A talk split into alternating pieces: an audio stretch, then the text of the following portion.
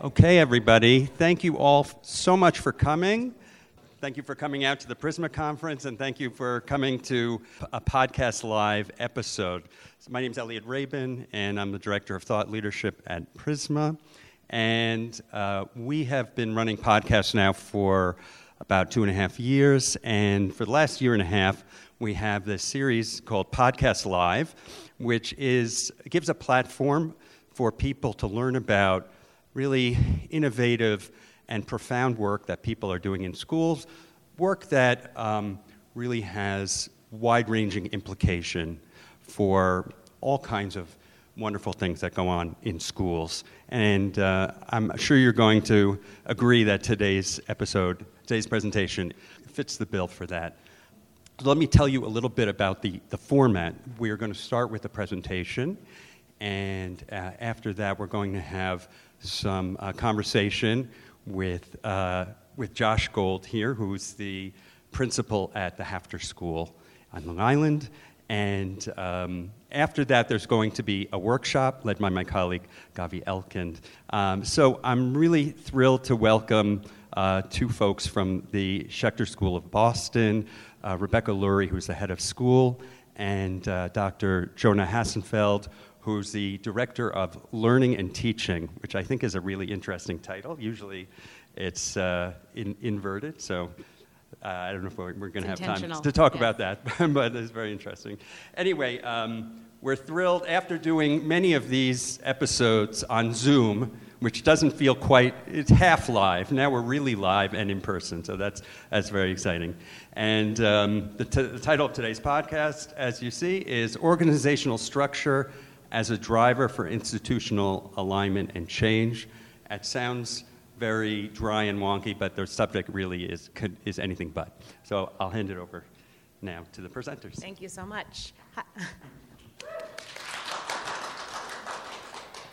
Hi everybody. Um, I'm Rebecca, and this is Jonah, and we're here to tell you a bit of a story about how we changed the organizational structure at our school called Schechter Boston, and um, maybe provide some insight for all of you if you think about this for your schools. So just to sort of start, why did we go about this process? Um, I'm in my seventh year as head of school, which sounds crazy for those of you who know me. Um, and I just, I, and I, we can talk about it later, but I came from a background that was not schools. Um, and I just knew that the organizational structure was not right at our school, even though it mirrored most traditional schools. There was a principal who did almost everything. They had about twenty-five direct reports. But I could just tell that the structure wasn't right, and the teachers weren't spending time on the right things, and they weren't getting the support that they needed. Um, and so that sort of like gut feeling drove me to, number one, hire somebody named Jonah Hassenfeld, who became the Director of Learning and Teaching, because a belief of mine is that talent is the answer to all problems. And you'll see, and you'll hear Jonah, and you'll come to realize why this was such a smart move of me, um, if I can pat myself on the back a little bit. But then with Jonah in our school, he and I set out to answer these two questions, which really are, what do we value as a school, and what structures do we need to support it? And I just want to start by saying organizational structure, I believe, is a critical part to do transformational change at your school. And you could tweak at the margins in many ways, but unless you have the right people and roles and structure, and in general, the right people on the bus and in the right seat on the bus, then most things can't come to fruition unless you solve some of those bigger problems. So I'm going to turn it over to Jonah to um, share a little bit about when we uncovered that we were going to do organizational structure, what do we value? We value as well. Yeah, so so it might it might seem hard to believe, but we actually we start I started um, in September of twenty twenty, right? And so we were opening school um, in person, you know, for the first time in the pandemic. And we actually embarked on this process um, while we were figuring out how to have school during COVID, which, which in retrospect feels really crazy. But we started just by asking ourselves, you know, what are the things that our, our school believes? What are we trying to accomplish? And we came up with this list of four beliefs um, that that actually we, we think that different schools could have different lists. This was our list, and it ended up driving our choice about what roles and structures we wanted to have in our organization. And so first of all, um, probably this first one, learning and teaching should be our primary focus, all schools would agree on. But when we looked at teachers' schedules, we found that teachers were actually spending almost no time Uh, collaboratively working to get better at learning and teaching. Um, they spent time in student services meetings, you know, thinking about how to do student case management. Um, they spent time reviewing special schedules, you know, for, for special days and special arts programs. But if you asked, like, how do you as a teacher work on your own practice, that just was a thing that was not happening in the school. And um, w- when I came into the school, I, I really just felt very, very strongly that we had to figure out a way to treat teachers as as professionals and artists and, you know, folks who needed a lot of time and energy uh, to work on what they did, which was our second our second value. There's no recipe for great teaching. Um, there are models out there where teachers are treated, you know, as cogs in the machine, where they're implementing scripted curricula, um, they're following, you know, um, very, very strict structures, and they burn out after a few years, and then someone else comes in. That was not what we wanted for our teachers. We wanted to say, we believe there's a career trajectory here. We believe that you can work forever to become to become a great teacher, and we wanted our structure to reflect that. Um, third, you know, when you look at a principal who has twenty-five direct reports, Um, there's just no way that person can be providing the kind of coaching and mentorship and supervision and scheduling the fire drill and making sure the buses are there on time and figuring out what happens when the lunch tables aren't set up. I mean, it's, it is just not a possible job to do. And so we also decided very, very early on that we were going to look at the talents of the people that we had in our school and try to push to them as much as we could in a structured kind of way. And so this I, this, this word, uh, distributed leadership, which um, Rebecca will talk about kind of where we got that term from, but that became like the watchword of the whole process that we went through of saying, like, we believe that there are so many more leaders in this school um, than are people who go to the senior leadership meeting, and we want to empower those people and give them the support and autonomy to do what needs to be done.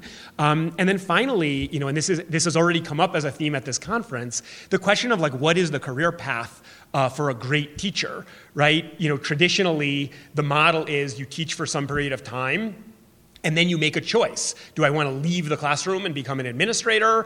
Um, or uh, am I committed to my craft and I'm going to work, you know, with one group of fifteen to twenty kids, you know, every year uh, for a long time? And we felt that there are actually other possible career paths that there could be for teachers, and we wanted to build into our organizational structure lots of different pathways. Of course, we celebrate the, the classroom teachers who, who work in the classroom for decades, you know, and we want people to have a lot of different options. I mean, I I told a lot of people, you know, during this, like, when I decided, I, I was a high school history teacher for many years, the choice to move away from being a classroom teacher um, into school leadership, I still get to do some classroom teaching, but it's a really painful choice, and it's a choice that I don't think teachers uh, should have to make, and so we wanted our structure um, to reflect that. So we had this list of values, and then um, we started to do some research. And just one yeah. meta value I want to say, which is, I believe that how you spend your time conveys what you care about. And so that's just a value I would ask you to think about, is you can say something about, here's what I care about. Learning and teaching should be our primary focus. That's obviously what every school would say. But you actually show what you care about and value by what your actions. And so if you think about how meetings are focused, how teachers spend their time, that that conveys what you care about more than anything, and how you as a leader spend. Right. And so our school, when we started, we cared a lot about operations and logistics. We didn't. We, we wouldn't have said we, that, though. We wouldn't have said it, but but our, the way we spent our time, operations, yes. logistics, and individual student case management. Like, those were the single things. If you looked at our schedule, you would say, that's what this school cares about. So what did we do? We came up with these beliefs. Um, and this, by the way, isn't as sequential as it sounds. They were very much, you know, a, a messy process, as anything is. Um, there's one report that I would encourage all of you to look at, and I can send it out to Elliot um, and Josh, who can share it beyond. But the Bain Consulting Group actually did a report that was most of the inspiration for us getting started. And their report was that basically what we said, that the traditional model of a principal running the show and having twenty-five direct reports is really antiquated, and it is not in any way doing um, um, a service to our schools. And they presented the idea of two cases. One was the Denver Public Schools. I hadn't even thought about I that know, until right, right now. The Denver Public School System, the superintendent, had um, transformed their organizational structure through the entire city of Denver to be a distributed leadership model. And the second one was the K I P school. Um, many of you probably know the Knowledge is Power Program, the charter school in New York, yeah. Boston, New York. Um, and so they gave those as a case study. And because Jonah and I are just really curious people, we called those two people and said, hey, we read about you in the Bain study. Can you talk to us about what you did? I have to say, I don't think they were reached out to very often, in all honesty. And yeah. I think that tends to happen where these things always come up and then nobody reaches out to them. And so I would encourage you, if you're interested, you can reach out to them too. The superintendent of the Denver, Denver Public Schools now lives in Singapore and is running a similar model in Singapore, and he was happy to talk to us. And the K I P program director is still at K I P. And just and just to add, just the, so the core idea of the distributed leadership structure is that you have individuals who part of their job is still being a teacher, and part of their job is, is having some kind of administrative role, which includes supervising other teachers. You know, and so when teachers first encounter this idea that suddenly their colleague is going to become their supervisor, you know, that is tricky, and the fact that we were able, you know, to talk to the superintendent of the Denver Public Schools, and he said, like, I did this with a school district of eighty thousand kids, and yes, it was hard to, to do this change management, but it actually ended up okay. Like that, that actually gave us a lot of, you know, backing to kind of say, like, there are other big schools, big school districts that have done this. Um, so the second piece that we did was, so we read the Bain report, we interviewed schools, and then we, at the same time, we asked a colleague of ours to do interviews with faculty and staff to find out what are pain points of theirs. Like, we're going to do this top-down thing of telling, not top-down, but telling you outside external influences, but what are our own faculty and staff saying about the org structure? And so those two things sort of came together to um, result in this proposal that Um, we ended up going with, and I'll have Jonah talk a yeah. little bit about it. And and I just want to mention, and I'm going to talk through all of this, you know, in a second. I mean, it was amazing to see the way that the faculty pain points lined up with the concerns that we had, right? So there was this feeling of like, I'm left on my own. I feel like I'm on an island. You know, I don't I don't know how to get the information that I need. I don't know who I'm supposed to go to for support. And so it actually it worked out nicely that the two the two kind of strands of research kind of came came together. And so this, after many, many iterations and, you know, moving sticky notes around and thinking about things, this this was basically the structure that we that we came up with. We split the school. Instead of splitting it by grade spans, so instead of having a division of pre-K to three, um, four, five, and six to eight, um, and we also have an early childhood division, we split it by by function. And so we said there's this learning and teaching function, and then there's going to be a student experience function. Um, and in the learning and teaching function, we divided the teachers um, into teams of around eight teachers, which based on our conversations with folks in the field seemed like that's about the most people that you can provide um, really effective support to. Um, and in pre-K to five, these were organized by grades. So we had a pre-K to one team, a two, three team, and a four, five team. And in middle school, um, they were organized by discipline. So we had a STEM team, which which included math and science, um, a Hebrew team, and then a humanities team, which included Jewish studies, language arts, and social studies. Um, there's so much there's, that went into yeah. coming to those points. And I think the point for us today is that the outcome is just what we came up with. It's about the process that we went through to get there. So right. we could have very easily easily landed in a different model, but the idea of having a team lead who is half-time in the classroom, half-time supervising teams, right. teams of about eight teachers, um, and how they report into the learning and teaching function, that was, those are the big core concepts right. that existed within um, our structure. Yeah, and, and you know, as Rebecca kind of was saying earlier, right, like, how you structure people's time says what you value. And so, you know, through the whole process, Rebecca was kind of always saying, well, you can't just like do this and then walk away. We have to decide. So, so how does this structure actually function on a day-to-day basis? And so what that meant is we believed that every direct report should have a weekly one-on-one meeting, either forty minutes or forty-five minutes, with their supervisor. And so now teachers went from basically never having an individual meeting with their supervisor to having one every single week, you know, and, and we did more research we can talk about, about like, how do you teach people who have never been managers before how to structure, like what should happen in a one-on-one? And we came up with all these structures around that. You know, we had regular team meetings focused on learning and teaching. So we said, we're actually gonna take some of the time away from these student services meetings, the student experience meetings, and we're gonna say, this is a time, you know, to talk about pedagogy, to watch a video of teaching, to, you know, to work on curriculum in various ways. And we implemented those, those collaborative meetings. Um, I asked all the team leads basically to block out schedule, you know, time in their schedule to make sure that they were observing every teacher on their team at least every other week for at least twenty minutes. You know, those were sort of the parameters. And then we would talk about like, well, what were they seeing in the classroom? I mean, that that one alone shifted, you know, how we did performance management. I mean, in the old structure, the main way that performance concerns were surfaced was from parent complaints. Mm. And, you know, now a couple of years into this new structure, it is almost never the case that when we get a parent concern about a teacher that we're caught off guard, because the team leads are watching and they've already come up with a plan to support that teacher because people are getting so much time, you know, with them.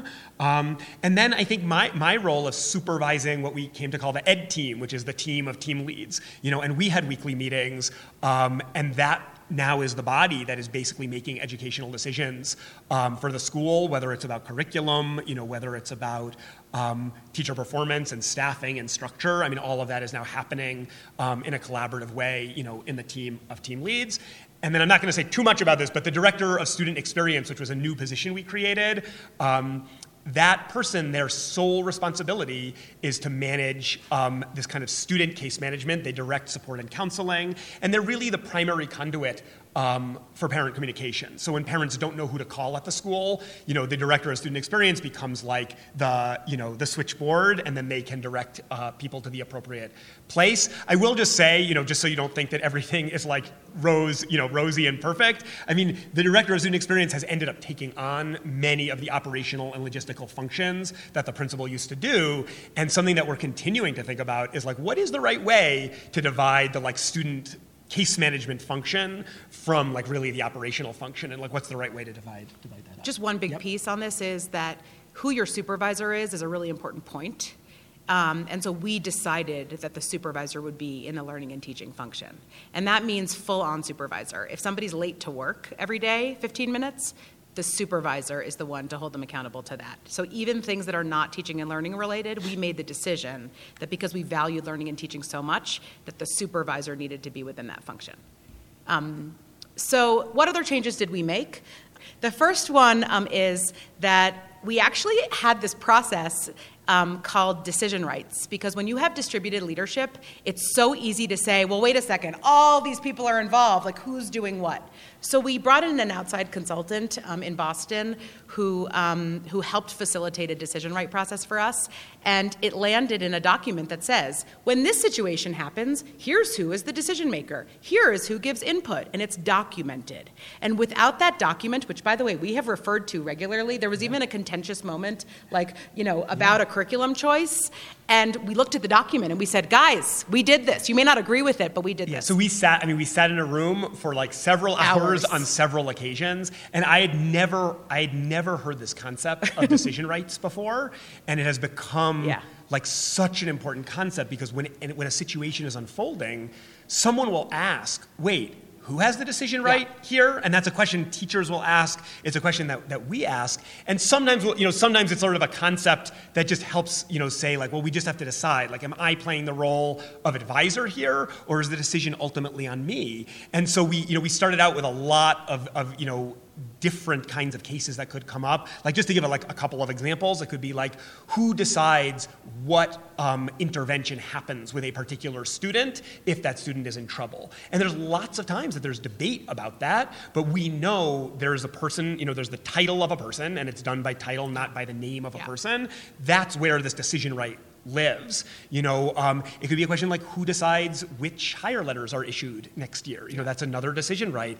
It, these are like tricky things, but the fact that it's been documented um, has helped tremendously. And then um, just um, yeah. to, to move to the next pieces, we did do a lot of management training for team leads, because teachers coming out of the classroom do not have the skills to all of a sudden be a supervisor. Um, and I would say um, that's obviously an ongoing process that most of it doesn't. Yes, we dedicated days to management training and we did scenario planning, but so much of management training comes in one-on-ones with Jonah supporting them and me supporting Jonah. The day-to-day reinforcement of like, there's this teacher who's doing this thing that's so hard. How do I how do I navigate? And, yeah, that? And I would say just the t- you know the two things I would say about that. So like like the.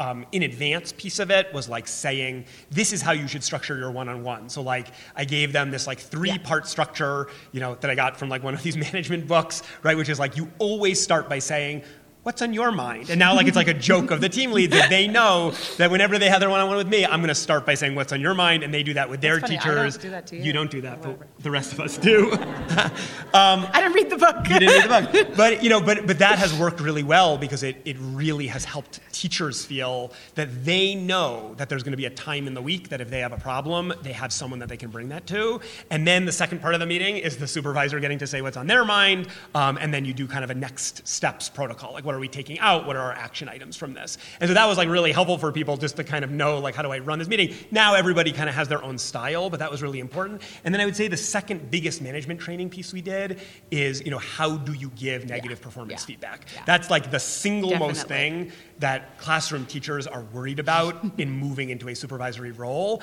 And I would say that, you know, Rebecca, I mean, Rebecca is like really an expert at giving positive and, and um, critical performance feedback in a way that is really focused on improving performance. And she's like just helped our entire culture become a place where you can just give somebody like a quick correction, you know, and it happens fast and we have scripts for people. And that was something that I think people were very nervous about um, and also has, has worked out, you know, Pretty, pretty well.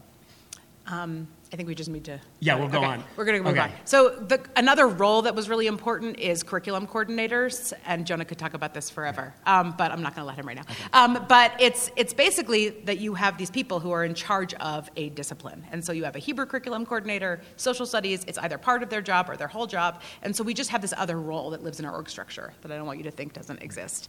And then the last thing is, the other meeting that we established is we do want to still talk about kids. We can't go like swing the pendulum the other side. And so we still have weekly meetings where, where co- they're called student experience meetings, but intentionally structured in a way so that we can like get through everybody.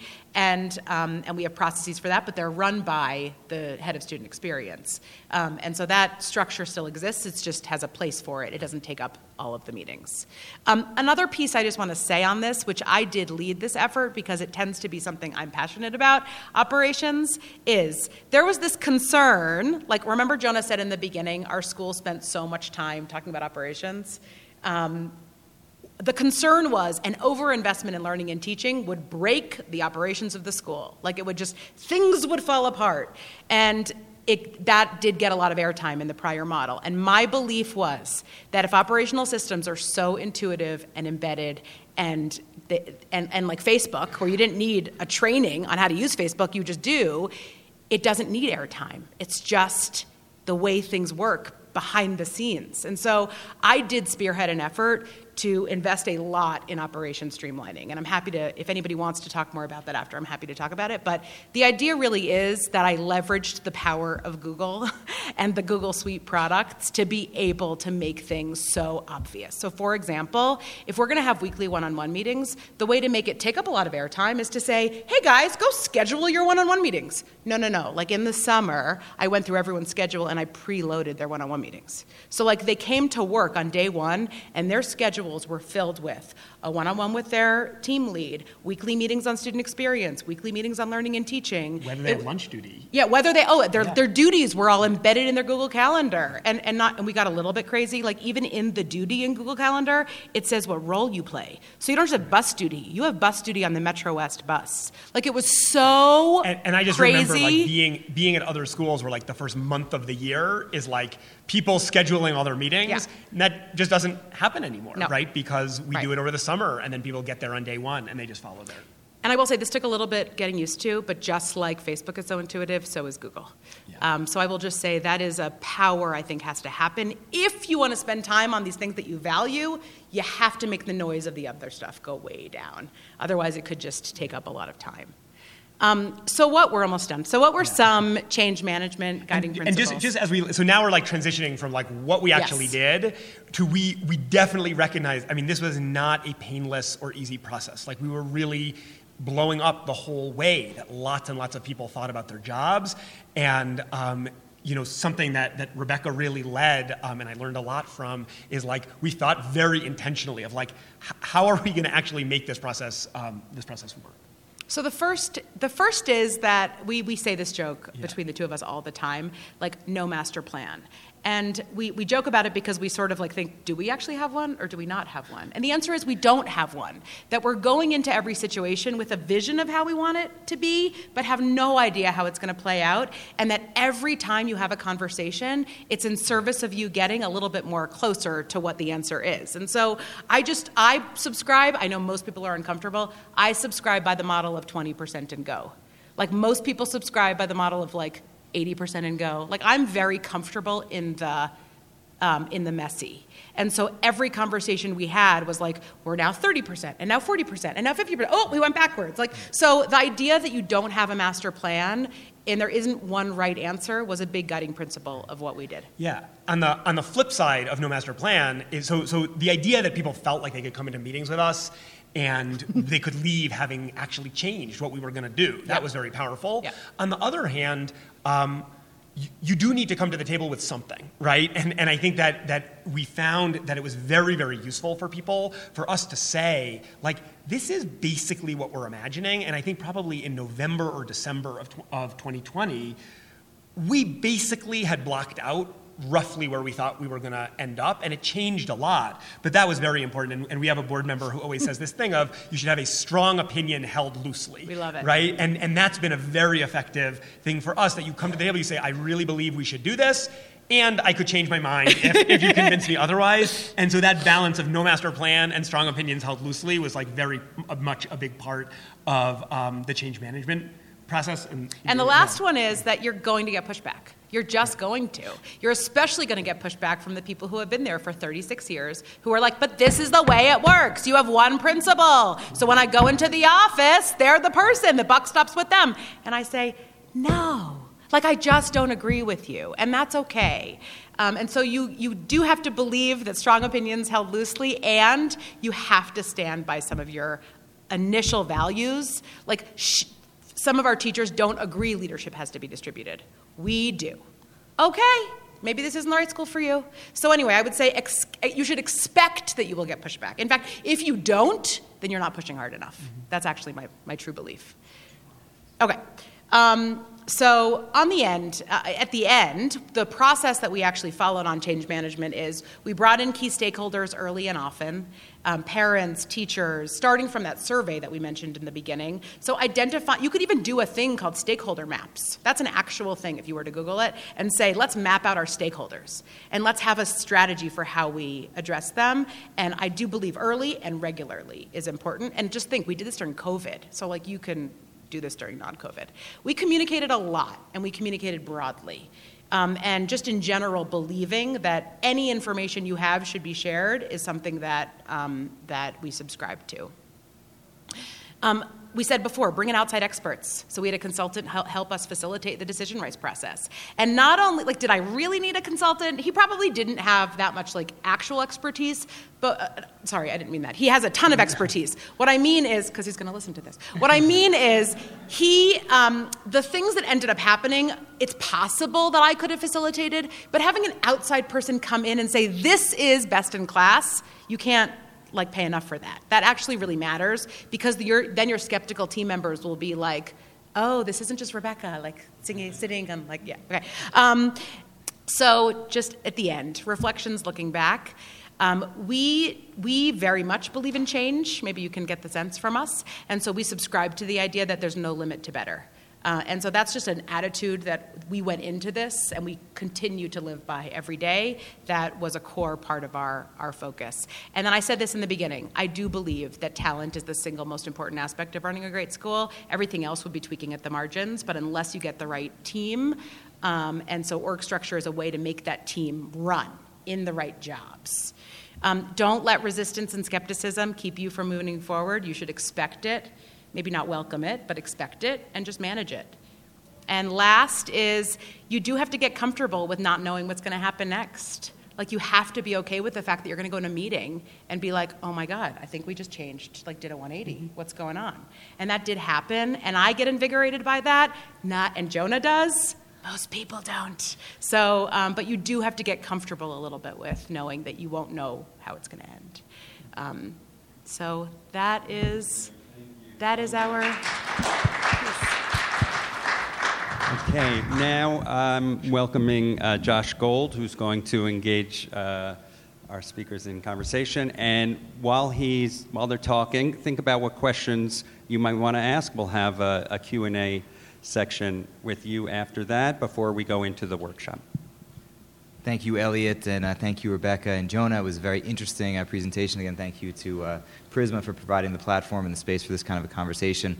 Uh, a few quick clarifying conversations. My, my first uh, or question, my first is, the teachers are called supervisors when they're in that role. Are they genuinely supervisors, or are they coaches? And yeah. to what degree are they in an evaluative position versus giving feedback? Like, how do you, do you have a structure for, like, um, how you evaluate teachers, how teachers know whether or not they're sort of effective, ineffective? Yeah, so I I think in some ways, I mean, this was one of the biggest debates that we had where where teachers would say, actually particular people, particularly people who are coaches would say, you can't supervise someone who you're coaching, because if you're supervising them, they won't trust you as a coach. Right. And actually, one of the things it says in the Bain study is that education is the only field that makes that it's distinction. Totally true. Mm-hmm. Um, that everywhere else, your supervisor is also the person who is helping you get better.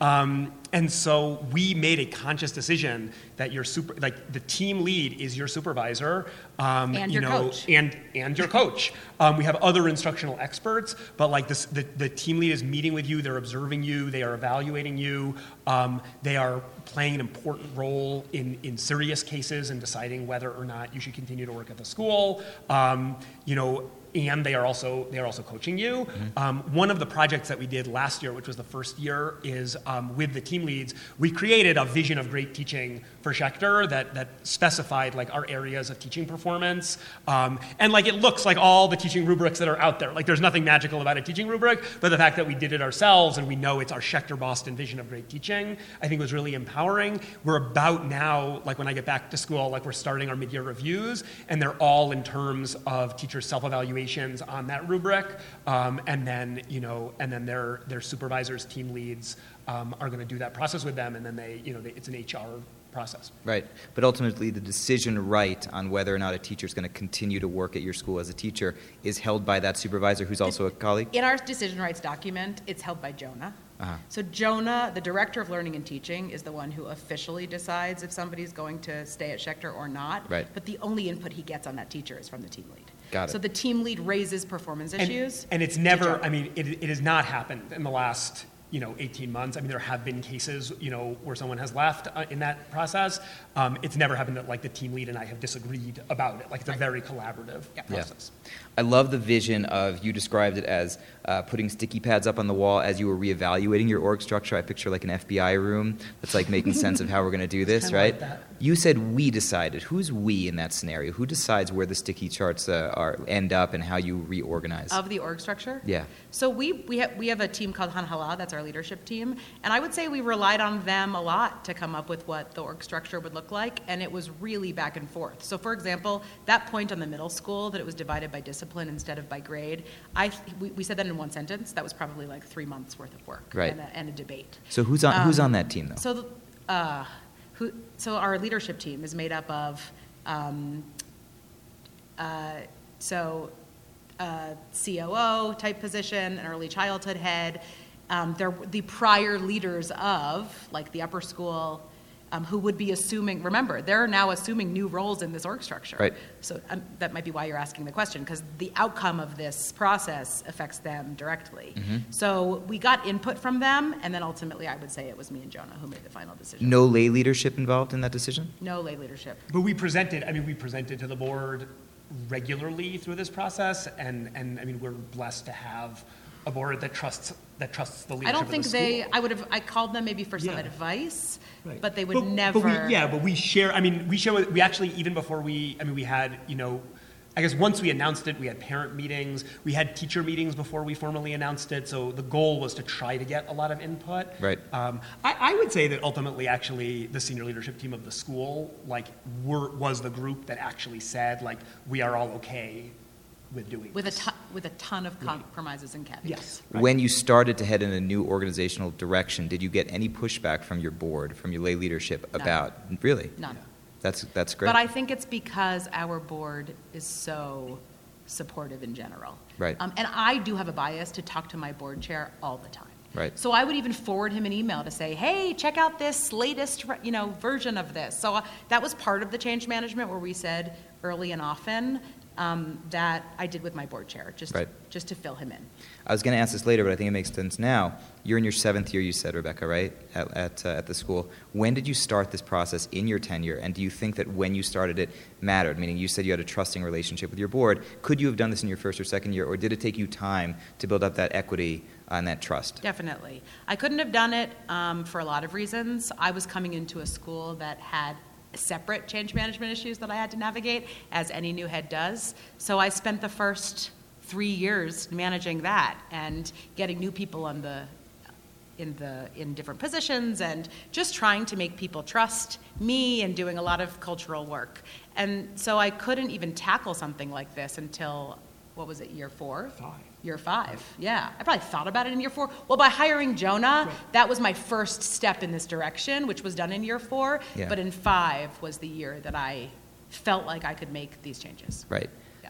Um, basic logistical question, I guess, is what are the financial implications for taking half your teachers or many of your teachers out of the classroom half the time? Yeah. Someone has to fill that in. Totally. I imagine that's a big cost increase. Yeah. So we invested a lot in this model. And so the board, of course, cares about that, but it's my job to figure out how I continue to balance the budget and find savings in other ways in order to make that work. Right. And so that's what I did, is I said, I'm, this is so important to me to do that it's going to cost me X, Y, Z, that I need to find other ways in the budget to offset that incremental cost. And we're a school that, you know, we have a lot of, you know, we're we're a, we're a big school, uh, you know, with four hundred thirty kids, and so we're able to figure out how to shift expenses around to make, to make that work. Right. And, and we're also, I mean, we're also a growing school, mm-hmm. um, and I think we believe that in part, I mean, there's so many factors. Uh, I actually believe that this structure has already made a difference in our enrollment, that I think that even when tours come through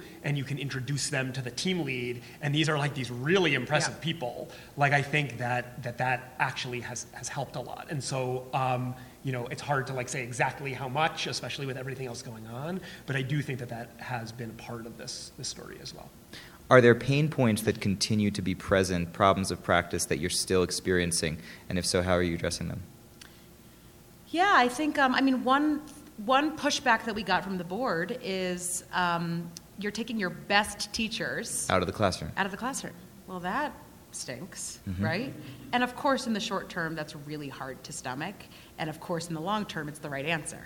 Um, it would be terrible to take them out one hundred percent. Mm-hmm. And so it's really important for Jonah to make sure that those team leads feel like this is a doable job, which, by the way, sometimes it isn't. I will say that's a pain point. Uh, doing fifty percent teaching, fifty percent other stuff is just anytime you do a job half and half, it's just you're always pulled, right? Mm-hmm. And so that is something we continue to navigate, and yet we deeply believe that's the right model. And, and by the way, like the career path point, which we started from, like team team leads have said to me, like with a smile, I, I feel like I could never leave because I would never find a job like this yes. somewhere else, right? And so I think that, like, yes, maybe you would get one more year out of your great teacher teaching full-time, but if we can get ten more years out of that person teaching fifty percent of the time by giving them, you know, this opportunity for growth and extra leadership, like that actually in the long run is better is better for our students. So I think we think about it um, that way as well. Yeah.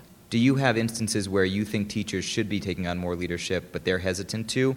And instances where teachers think they should be taking on more leadership and you don't think that they should, and that's a that's a conversation as well. Team leads or yeah, teachers? So like meaning there's a lot of avenues here to take on more leadership opportunity and responsibility, right? Do you have situations where you want a teacher to maybe move out of the classroom, teacher doesn't want to leave the classroom, or a situation where a teacher thinks that they're they should be leaving the classroom, oh, I should be in that position, and that person is, mm. but you don't think that yeah, they're right I, for it? I, I think we have both, and I think that the ways that we've managed those is we have really um, thoughtful and transparent processes. Yeah. You know, so when we can I come back know, to just yeah. a second? What are those processes? So how do you tap yeah. someone to become a, yes. a so, team so leader? We, but we designed a process where basically we asked them. You know, we, we did like interviews. Um, we asked them to look at videos of teaching and type up notes. You know, we asked them to talk about how would you structure a feedback meeting with this teacher, um, and we asked them like how send us an agenda for a sample weekly meeting, right? Yeah. And so to do that and to have everybody say like anyone can apply for this. Mm-hmm. And so I think that process and how serious some people took it mm-hmm. and how reflective they were allowed us to say, oh, I see you in this totally new way. And a sign of success to me is every December I send a note out to my, to the team to say, hey, plan, you know, if you have a thought for next year, do you want to change your role? Do you want to add hours? Take it away. Um, get back to me. And I have people now saying, I want to be a team lead. I want to talk about a career path to become a team lead. And that to me is a great sign of success. Right, right. Have there been problems of practice or pain points along the way that if you were going to start this whole process over from the beginning again, you would do differently to either avoid those or navigate them better? I don't, I can't think of anything like core. I mean, every every decision had pros and cons. And I think if we had done something else, we would have suffered other consequences. Um, Like, for example, a decision we made to have a humanities department that's made up of language arts, social studies, and Jewish studies is a big decision because a lot of schools organize Jewish studies and Hebrew together, and we made the decision to organize Jewish studies with with language arts and social studies. That's not a good choice or a, or a bad choice. It was just a choice that I'm actually very proud of, and I'm seeing a lot of positive momentum coming from that um, by the team lead of humanities. It's very possible that we would have seen, seen a lot of great momentum if it had been organized with Hebrew, right? Yeah. Uh, last question, real quick. Um, what uh, have the meetings in general increased on teacher schedule? There are a lot more meetings Tons. than there used to be. Yes. And do you get any negative feedback about no. that? No.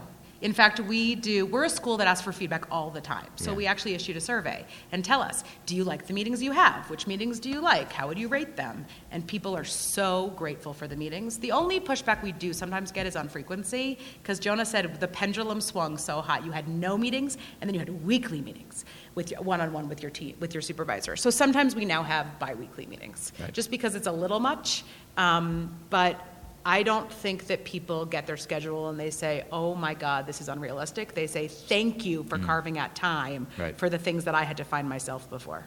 Yeah, well, it sounds like you guys are doing an incredible, incredible job. Special work, special environment. Thank you.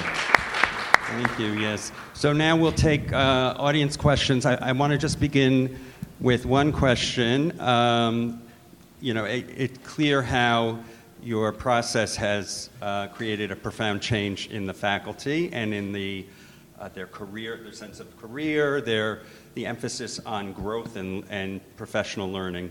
What what impact have you seen this having in the classroom and on the student?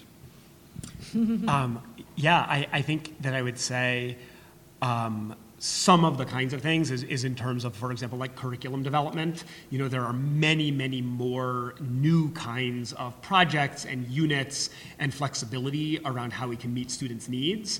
You know, and so I think in the old model, let's say you had a phone call from a parent who was concerned, you know, about uh, math enrichment, right, for example.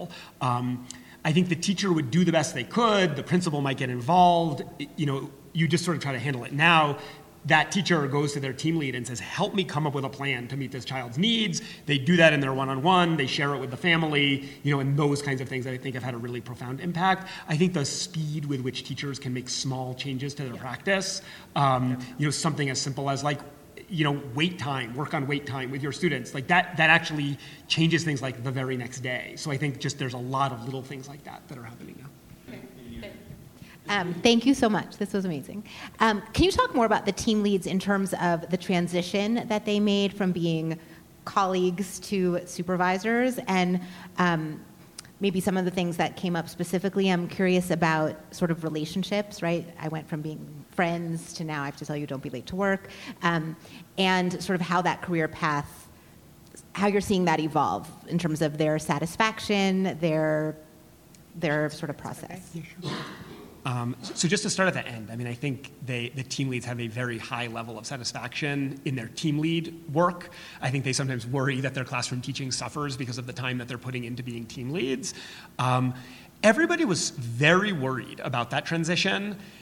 I just don't feel like that concern actually materialized in the end. Which, which um, the, the concern about transitioning from colleague, yeah, from colleague to supervisor. You want to know why? It's because ninety-five percent right. of the work is not contentious.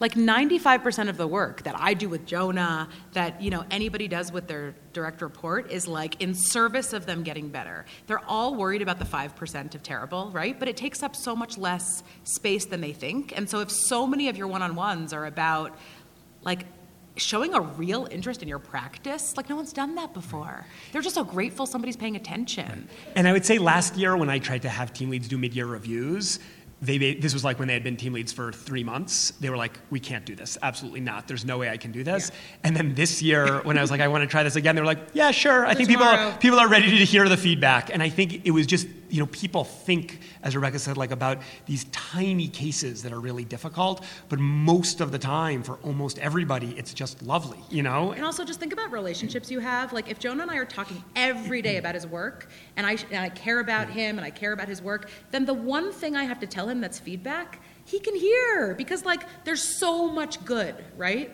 I just, so I think we're just trying to focus so much on, build a relationship that focused on the good and making you better.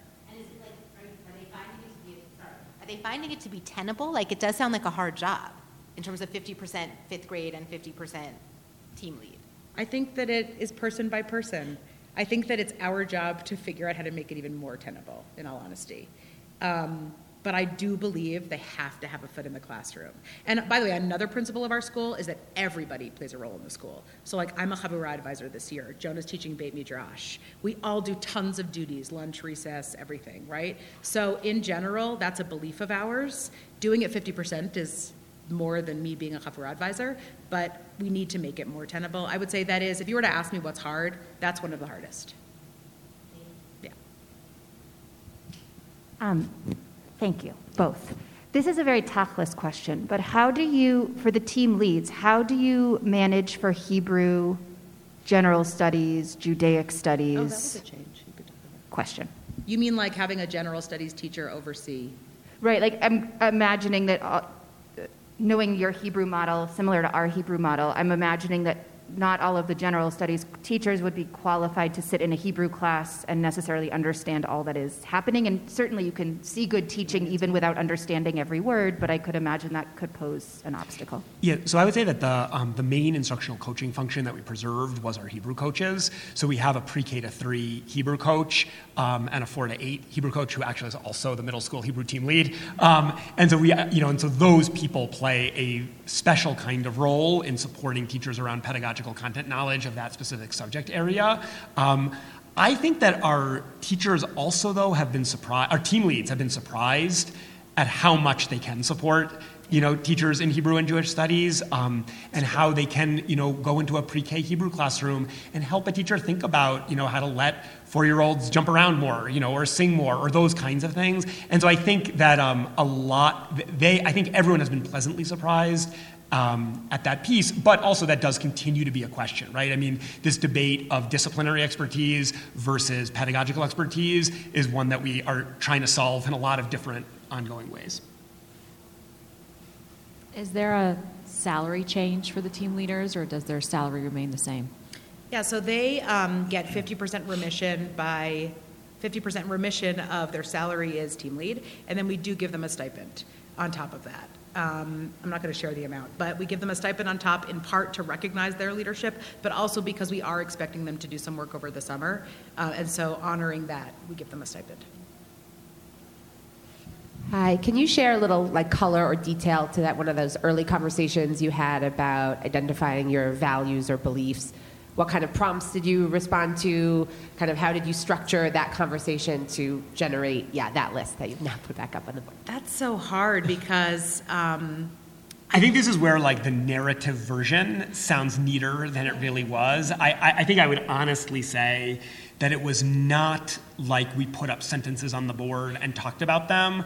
I think it it was mostly in like October of that year. It was really mostly Rebecca and I just having many, many conversations about different models of schools, you know, what we saw in our own school, you know, what levers we would like to have to be able to, you know, like, I, I mean, I think for me, like, I remember one key thing of like, okay, I get a concern from a parent.